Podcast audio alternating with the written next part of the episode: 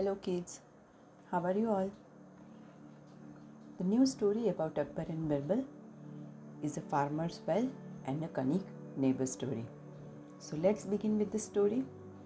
One day, a farmer was looking for water sources for his farm. So one day, he went to his neighbor and asked him if he can sell his well to him.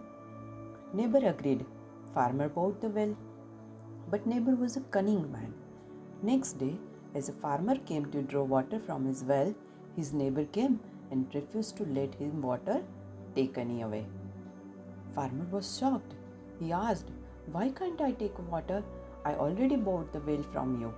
Neighbor replied, I sold you well, not the water.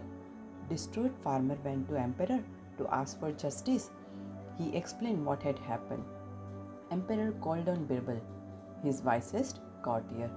Birbal asked a neighbor, Why don't you let farmer take water from the well? You did sell well to farmer? Neighbor replied, I did sell well to farmer, but not the water within it. Therefore, he has no right to draw water from the well. Birbal asked them to come later.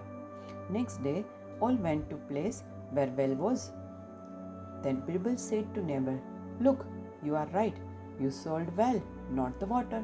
Since you sold well, not a water, therefore you have no right to keep water in farmer's well. So now you have two choices. Either you pay rent to farmer or take it out immediately. Now neighbor realized that his scheme had failed. Neighbor apologized and went home. So, what is the moral of this story? Moral is cheating will not get you anything. If you cheat, you will pay soon. So we should not cheat anyone. Right kids? So to your friends, family or relatives, you should not cheat anyone. Right? So from tomorrow there will be new story. Till that, goodbye, good night and do take care of yourself.